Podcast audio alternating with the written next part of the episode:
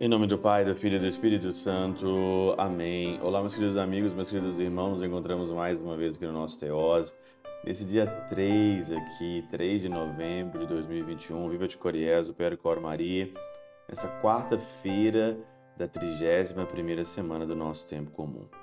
O evangelho de hoje, Lucas capítulo quatorze, versículo vinte e cinco a trinta e três, é um evangelho assim, maravilhoso. Se alguém vem a mim, mas não se desapega do seu pai, da sua mãe, da sua mulher, dos seus filhos, dos seus irmãos, das suas irmãs, até da sua própria vida, não pode ser meu discípulo.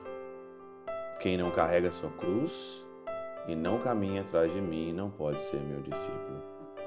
Interessante é que Jesus aqui, ele não coloca para você desprezar aqui no sentido de desprezar mesmo, né, de renunciar a alguma coisa que é até natural, São Gregório Magno diz. Mas que o Senhor, mas que você coloque Jesus e o Senhor no primeiro patamar da sua vida. Você colocando Jesus no primeiro patamar da sua vida, todas as outras coisas vão estar no seu devido lugar e não vão estar desordenadas. O problema que o Senhor diz aqui é que pessoas estão amando mais a criatura do que o Criador, mais a terra do que aquele que criou a terra, amando mais os seus interesses pessoais, por isso que ele fala da própria vida, do que o próprio Jesus aqui. São Gregório Magno, na Catena Aurea, diz o seguinte: a alma, ao ouvir os prêmios celestiais, incendeia-se, deseja estar já ali onde espera um regozijo sem fim, mas não se pode chegar a grandes prêmios senão por meio de grandes trabalhos. Não se pode chegar a grandes prêmios senão por meio de grandes trabalhos. Grande trabalho é você crucificar a tua carne, como diz aqui, olha, É São, João, é São Basílio Magno, citando aqui Gálatas capítulo seis, versículo quatorze, citando São Paulo. O mundo está crucificado para mim e eu estou crucificado para o mundo. Isto é o que também antecipamos pelo batismo, em que nosso velho homem é crucificado para que se destrua o corpo do pecado. Renunciar a si mesmo, pegar a cruz. Quem não se desapegar desse mundo, quem não desapegar da sua própria vida aqui, ó, da sua própria vida, né? Da sua própria vanglória de querer, então, sair sempre em vantagem de tudo, no apetite, na carne, em todos os prazeres, não pode, não poderá, não poderá aqui de jeito nenhum ser discípulo.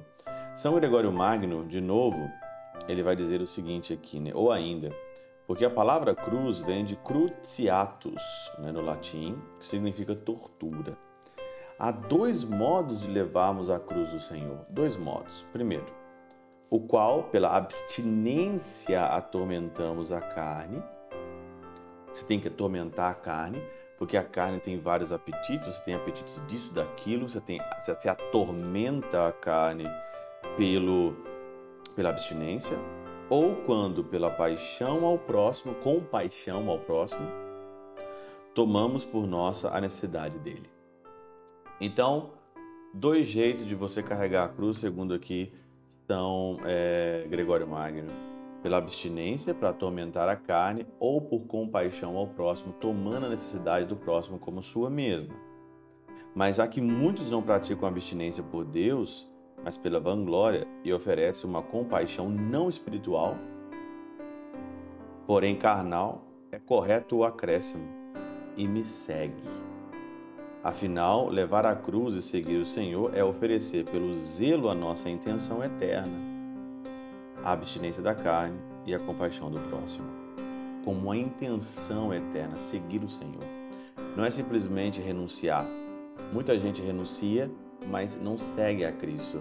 Ele está falando para você renunciar à abstinência, atormentando a carne, a compaixão para o próximo, tomando a necessidade do próximo como você mesmo e seguindo Jesus.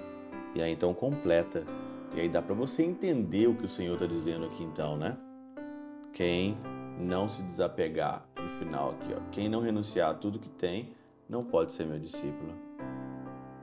Continua ainda valendo. Continua ainda valendo.